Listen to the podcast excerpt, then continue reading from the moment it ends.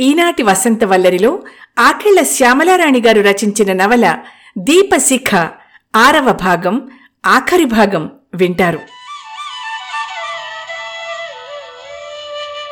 కేదార్ వెళ్ళి మూడు రోజులయ్యింది. నేనొక నిశ్చయానికొచ్చాను. ముకుల్ బాబెవరో కేదార్కి తెలియాలి. తెలిపే తొలి ప్రయత్నంగా ఒకప్పుడు నన్ను కూర్చోపెట్టి ముకుల్ బాబు వేసి నాకిచ్చిన చిత్రాన్ని పెట్లో నుండి బయటకు తీసి ఫ్రేమ్ కట్టించి డ్రాయింగ్ రూంలో ఉంచాను. మనసుకేదో కొద్దిగా తేలిక వచ్చినట్టయింది. కేదార్ వద్ద ఏ రహస్యము ఉండరాదన్నంత వరకు నేను సంసిద్ధంగానే ఉన్నాను. తరువాతి పరిణామాల గురించి ఆలోచించకూడదనుకున్నాను. డ్రాయింగ్ రూంలో కూర్చుని ముకుల్ బాబు గీసిన చిత్రాన్ని తదేకంగా చూస్తున్నాను. ప్రేమ సౌందర్యాల కలయిక అజరామరమై అమృతబిందువై యుగయుగాలకు ప్రవహిస్తూ ఉండాలి అన్న అతని మాట నా చెవుల్లో మారుమ్రోగుతోంది ఆ చిత్రం కేసి అలా చూస్తూ అతని మాటలను గుర్తు తెచ్చుకుంటుంటే ఆ ఉదయం వేళ అతి శోభాయమానంగా అనిపించింది. అంతలోనే నా ఏకాగ్రతను భంగం కలిగిస్తూ టెలిగ్రామ్! అన్న క్యాక్ ఒకటి వినిపించింది. మెసెంజర్ వచ్చి టెలిగ్రామ్ ఇచ్చి వెళ్ళాడు. ఏదో భయం. వణుకుతున్న చేతులతో ముందు అందుకుని తర్వాత విప్పి సంతకం చూశాను. అనూభా! ఇంకా ఆత్రం. ముకుల్దా దూర ప్రయాణానికి అన్ని ఏర్పాట్లు చేసుకున్నాడు. వెళ్ళే ముందు నువ్వు ఒక్కసారి కనిపిస్తే సంతోషంగా వెళతాడు. దయచేసి రా. నాకు ముచ్చెమటలు పోస్తున్నాయి. ఎక్కడి ప్రయాణం? ముకుల్ బాబు ఎక్కడికి వెళ్తున్నాడు? నా మనసు కీడు శంకించింది. ఆలోచనలకు తావులేదు. జాప్యం ప్రమాదమనిపించింది. అంతే. గంటలో నేను మద్రాస్ హౌరా మెయిల్లో ఉన్నాను. కలకత్తాలో దిగి మరో బండెక్కి. చందన్ నగర్ చేరుకునే వరకు ఒంటరిగా చేసిన ప్రయాణంలో నేను అనుభవించిన చిత్తక్షోభ మాటల్లో చెప్పలేను. రెక్కలు కట్టుకుని వచ్చాను అంటూ ఏ దిక్కు నుండో రావాలని దురాశ. అనుభవాళ్ళ కార్ డ్రైవర్ మాత్రమే వచ్చి కారులో తీసుకెళ్ళాడు అతను మూగవాడు. నేను అర నిమిషంలో వేసిన వంద ప్రశ్నలకు తను ఒకే తీరు అభినయం ప్రదర్శించాడు. కొద్దిసేపట్లో ముకుల్బాబు ఇంట్లో ఉన్నాను. ముందు గదిలో అను తల్లి తండ్రి ఇంకెవరో కూర్చునున్నారు. అను తల్లి నన్ను జాలిగా చూస్తూ ముకుల్బాబు గదిలోకి తోడుకుని వెళ్ళింది. నాకెదురుగా కనిపించిన దృశ్యం. తొలి రోజు ఉదయం నుంచి నా మనోనేత్రం చూస్తున్నదే. మంచంలో చిక్కి శల్యమై ఉన్న ముకుల్ బాబు అతనికి సమీపంలో అను మాషిమ. నన్ను చూస్తూనే పసిపిల్లలా బావురుమని ఏడుస్తూ చుట్టేసింది అను. మాషిమ కన్నీటి ధారలకి ఎడతెరిపి లేదు. అంత పిచ్చిదాన్లా చూస్తున్నాను నేను. అయిపోయింది దీప. ఆశ పూర్తిగా అనగారిపోయింది ముక్కులు దాది సామాన్యమైన అనారోగ్యం కాదు అని తెలిసే వేళకి అంత చేయి జారిపోయింది. అను వెక్కి వెక్కి ఏడుస్తోంది. కలకత్తా నుండి వచ్చి అప్పుడే వారం అయింది. ఇంకా లాభం లేదు అని డాక్టర్లు చెప్పాక ముక్కుల్దా హాస్పిటల్లో ఉండను అన్నాడు. ఏదో తపన ఏదో వెతుకులాట కనిపిస్తుంది ఆయన కళ్ళలో. ఏం కావాలి ముకుల్దా అంటే ఆనందం ప్రశాంతత. అవి లభించే వరకు ఈ ప్రాణాలు పోవేమో అను అంటాడు. నువ్వొచ్చి తీరాలి అనిపించింది నాకు దీపా.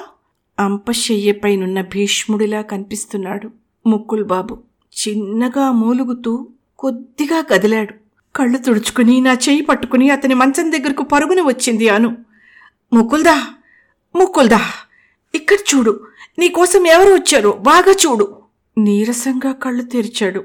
నేనే ఊహించని విధంగా అతి చిత్రంగా మారిపోయాను నేను ఆ క్షణంలో. ఇంత దుఃఖాన్ని కన్నీటిని ఎక్కడ దాచుకోగలిగానో నాకే ఆశ్చర్యం. ముకుల్ బాబు నేను నేను వచ్చాను అన్నాను అతని దగ్గరగా కూర్చుని. నన్ను పరిశీలనగా చూస్తున్నాడు అతను. ఆ చూపుకు అర్థం నాకు బాగా తెలుసు. నేను అతి ఆనందకరమైన జీవితం గడుపుతున్నానని అతనికి తెలిస్తే చాలు. ముఖంలో గొంతులో కళ్ళల్లో వీలైనంతగా అందుకే తెచ్చిపెట్టుకున్నాను ఒక రకమైన ఉద్వేగాన్ని. అతని కళ్ళల్లో సంతృప్తి మెరిసింది. దీపా అన్నాడు. బరువుగా. పది నిలువుల లోతు నుండి వచ్చినట్టుందా పిలుపు. ఆ కళ్ళలో వింత వెలుగు. తన తపస్సుకి మెచ్చి సాక్షాత్తు దేవి ప్రత్యక్షమైనంత ఆనందానుభూతి. అతని పెదవులు ఏదో అస్పష్టంగా గొణిగాయి. అదృష్టవంతుడిని అన్నాడేమో అనిపించింది. అతనికి ఇంకేం పర్వాలేదని ఆశపడుతోంది నా మనస్సు. ఎలాగైనా అతన్ని దక్కించుకోవాలని నా అణువణువు ఆరాటపడుతోంది. నువ్వు వచ్చావు దీపా. ఆనందంగా ఉంది మత్తుగా నిద్ర ముంచుకొస్తున్నట్టుంది నువ్వు ఇక్కడే కూర్చో ఇక్కడే ఆయాసంగా అతి కష్టం మీద ఒక్కొక్క మాట అంటూ దీనంగా చూస్తున్న మాషీమాని చూశాడు ఆ ఆ పాట అలా ఆలి పాట ఒక్కసారి బతిమాలుతున్నట్టుందా చూపు. ఏడుపు దిగమింగుకుంటూ వణుకుతున్న కంఠంతో మాషిమా పాడుతోంది. ఘూంపడని మాషి పిషి మోదేరు బారి యశో కాట్ నేయి చౌకీ నేయి పీఢీ పెతే భోషో. বাটা ভরা শ্বাস দেব গালু ভরে কেয়। বাটা ভাড়া পান দেব গাল ভরে কয়। আমার সোনার মুখলের চোখে জুম। আমার সোনার মুখলের চোখে ঘুম দিয়ে যেয়। మా బంగారు తండ్రి ముక్కుల్ని నిద్రపుచ్చిపోండి అంటూ ఆత్మీయుల్ని పిలుస్తూ పాడే లాలిపాటది. పాట వింటూ హాయిగా కళ్ళు మూసుకున్నాడు. కొద్ది క్షణాల్లో నా రెండు చేతుల మధ్యనున్న ముకుల్ బాబు చెయ్యి కొద్దిగా జారింది. అతను ఆనందంగా సంతృప్తిగా నిద్రపోతున్నాడు. సుదీర్ఘ నిద్ర. ఎప్పటినుండో ఆపుకున్న నా దుఃఖం వెల్లువలై పొంగింది. నన్ను ఓదార్చగల శక్తి ఎవరికుంది? ఎవరికుంది? హరివీలులా మెరిసి అంతర్ధానమైపోయాడు ముకుల్ బాబు. నేను నిద్రపోతున్నానా? మెలకుగా ఉన్నానా? జరిగిందంతా నిజమా? నా భ్రమ? ఆ పరిసరాల్ని మనుషుల్ని వదిలి జ్ఞాపకాలని మాత్రం మూటకట్టి గుండెలో దాచుకుని మళ్ళీ రైలు ఎక్కాను ఇంట్లోకి వచ్చి పడ్డాను అంతా భ్రమే అనుకోవాలని ఉంది కానీ గుండెలో మండుతున్న కార్చిచ్చు మాత్రం అది నిజమేనని అనుక్షణం సాక్ష్యమిస్తోంది. ఇంట్లో ఉన్న ముసలమ్మ నేను ఊరు నుండి వచ్చిన దగ్గర నుంచి నన్ను గమనిస్తూనే ఉంది. నా రూపం మాట తీరు ఎలా ఉందో కానీ నన్నెన్నెన్నో ప్రశ్నలు అడగాలనుకుని నాకు జడిసి ఆగిపోతున్నట్టు అనిపించింది. చల్లని నీళ్ళతో తల మీద నుండి స్నానం చేసి పడుకున్నాను. నిద్ర రాదు ఆకలనిపించదు. కరువు తీరా ఏడుద్దామంటే గుండె మంటకు కన్నీళ్ళు కూడా ఆవిరైపోతున్నాయి. ఏం చేయాలో తోచదు అంతా శూన్యం. నాన్నగారు ఇందు కలిసి వచ్చారు సాయంకాలం. నాన్నగారి ముఖంలో ఆందోళన ఇందు పరిశీలన. నాకేదో చూచాయిగా అర్థమైంది. ఇది నీ పనేనా అన్నట్టు ముసలమ్మ కేసు చూశాను. ఫోన్ చేసి నాన్నగారిని రప్పించింది ఆమె. సందేహం లేదు. తప్పు చేసినట్టుగా తప్పనిసరి చేశానన్నట్టుగా తలదించుకుంది. ఊరికెళ్ళొచ్చావుట? నాన్నగారు త్రుంచినట్టు అడిగారు "హా, ఏ ఊరు? కలకత్తా. దీపు? నువ్వు నువ్వెలా ఉన్నావో తెలుసా? ఒక్క మారు అద్దం చూసుకో. ఆయన ఆరాటం అర్థమవుతోంది నాకు. ఇంతకీ ఇప్పుడెందుకు వెళ్ళవలసి వచ్చింది? నా కళ్ళ ముందు ఘోర దృశ్యం కదలాడుతోంది. నా మౌనం నాన్నగారికి ఎలా ఉందో కాని ఇందు సహించలేకపోయింది. పెద్దగా అడగడానికి ఏముంది నాన్నగారు? అక్కడున్నదెవరో తెలీదా మనకి? దాని మాటల్లో చిన్న వ్యంగ్యం. నాన్నగారేమీ అనలేదు. మళ్ళీ అదే అంది. చూడు నీకంటే చిన్నదాన్ని. నీకు నేను చెప్తే రోషన్ రావచ్చు. అయినా చెప్తా విను. నీకు దొరికినవాడు నిజంగా దేవుడు. ఇంకా బెంగాలీ బాబు జపము ప్రదక్షిణలు మానినట్టు లేదు నువ్వు. ఎంత మంచివాడికైనా మనసు విరిగిందంటే అతుక్కోవడం కష్టం. ఈ కథంతా ఆయనకు తెలిస్తే పరిణామం ఘోరంగా ఉంటుంది. అప్పుడిక ఎంత ఏడ్చినా ఒకటే. తెలిసిందా? నేను కూర్చున్న చోటు నుండి చట్టున లేచాను. నాన్నగారు దయచేసి మీరిద్దరూ వెళ్ళండి అన్నాను. ఇందుతో మాట్లాడే ఓపిక నాకు లేదు. దీపు కలవరపాటుగా చూశారాయన. మీకు దండం పెడతాను. దయచేసి వెళ్ళండి అంటూ రెండు చేతులు జోడించి వాళ్ళనక్కడ వదిలి నేనే లోపలికి పోయి తలుపులు మూసుకున్నాను.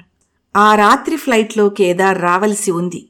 కేదార్ మంచితనం అతను కాన్ఫరెన్స్కి వెళ్తూ అన్న మాటలు నన్నెంతో ప్రభావితం చేయగా అతనికి చేరువ కావాలని ప్రయత్నించబోయాను.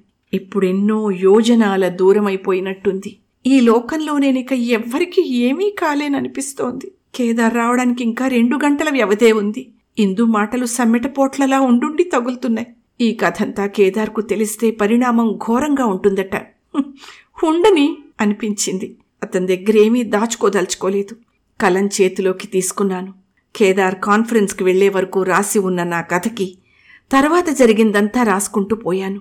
చివరన ఒక ఉత్తరం రాశాను. దీపు అంటూ వచ్చిన మీకు నాకు బదులు ఈ కాగితాలు ఉత్తరం ఎదురొస్తే నిరుత్సాహంగానే ఉంటుందని నాకు తెలుసు. నన్ను చూడబోయే ముందు దయచేసి ఈ గాథ చదవండి. మీరెన్నాళ్ళుగానో తెలుసుకోవాలనుకుంటున్న నేనేమిటో? నా మనసేమిటో? ఇంతకన్నా విప్పి చెప్పలేను. రాత్రి పది గంటలయింది. కేదారింటికి వచ్చేశాడు. లోకమంతా శోకమయంగా కనిపిస్తున్న నాలో ఎటువంటి ఆరాటమూ మిగిలి లేదు. నేను చెప్పిన ప్రకారం ఆ కాగితాలు ఉత్తరం కేదార్కి అందించింది ముసలమ్మ. నా గది కిటికీలో నుండి నాకంతా కనిపిస్తోంది. ఆశ్చర్యంగా చూస్తూ అవి అందుకుని తన గదిలోకి వెళ్ళాడు కేదార్. అర్ధరాత్రయింది. కేదార్ గదిలో లైట్ ఆరిపోయింది. అతని అడుగుల సవ్వడి వినిపిస్తుందనుకున్నాను. లేదు. అసలతను బయటికే రాలేదు. నాకు కొద్దిగా ఏదో అర్థమవుతోంది. ఇప్పుడు నా స్థానమేమిటో నేను ఊహించుకుంటున్నాను. విరిగిన మనసుతో నా ముందుకి రావడానికి అతను సందేహిస్తూ ఉండొచ్చు. అందుకే నేనే వెళ్ళదలుచుకున్నాను. నెమ్మదిగా అతని గది వద్దకు వెళ్ళాను. చీకటి అంతా చీకటి. ఆ చీకట్లో లీలగా అతను ఏదో మొండి ధైర్యం తెచ్చుకుని నూరు పెగుల్చుకున్నాను.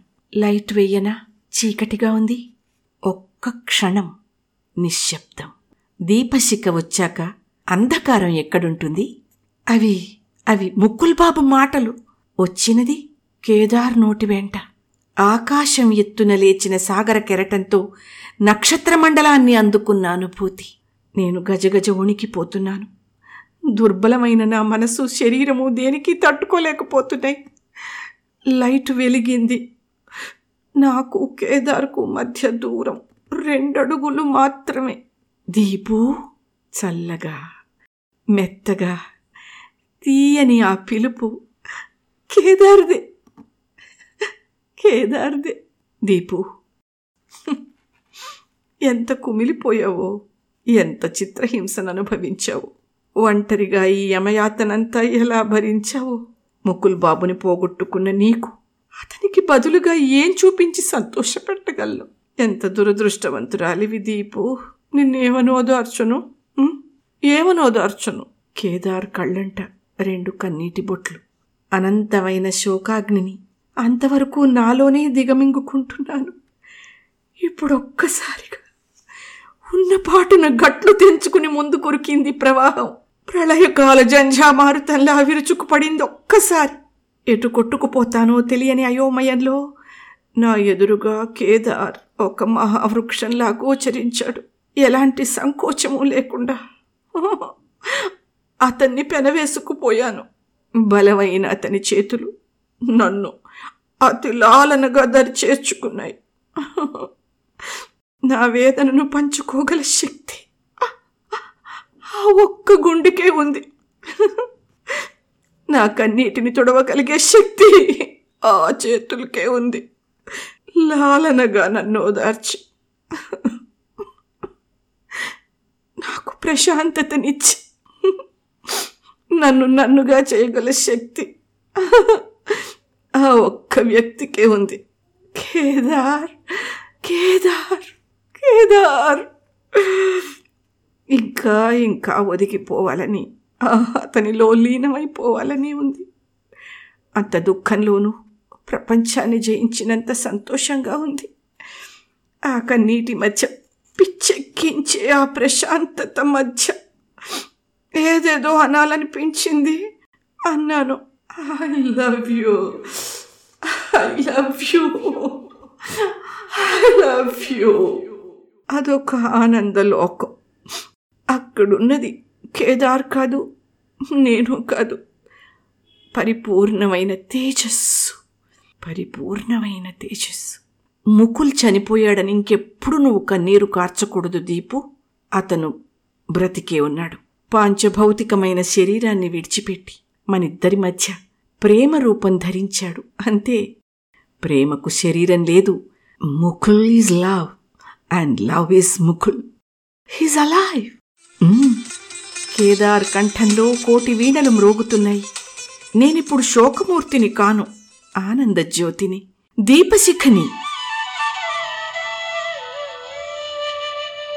నేటితో ఆకెళ్ళ శ్యామలారాణి గారు రచించిన దీపశిఖ నవలా పఠనం సంపూర్ణం.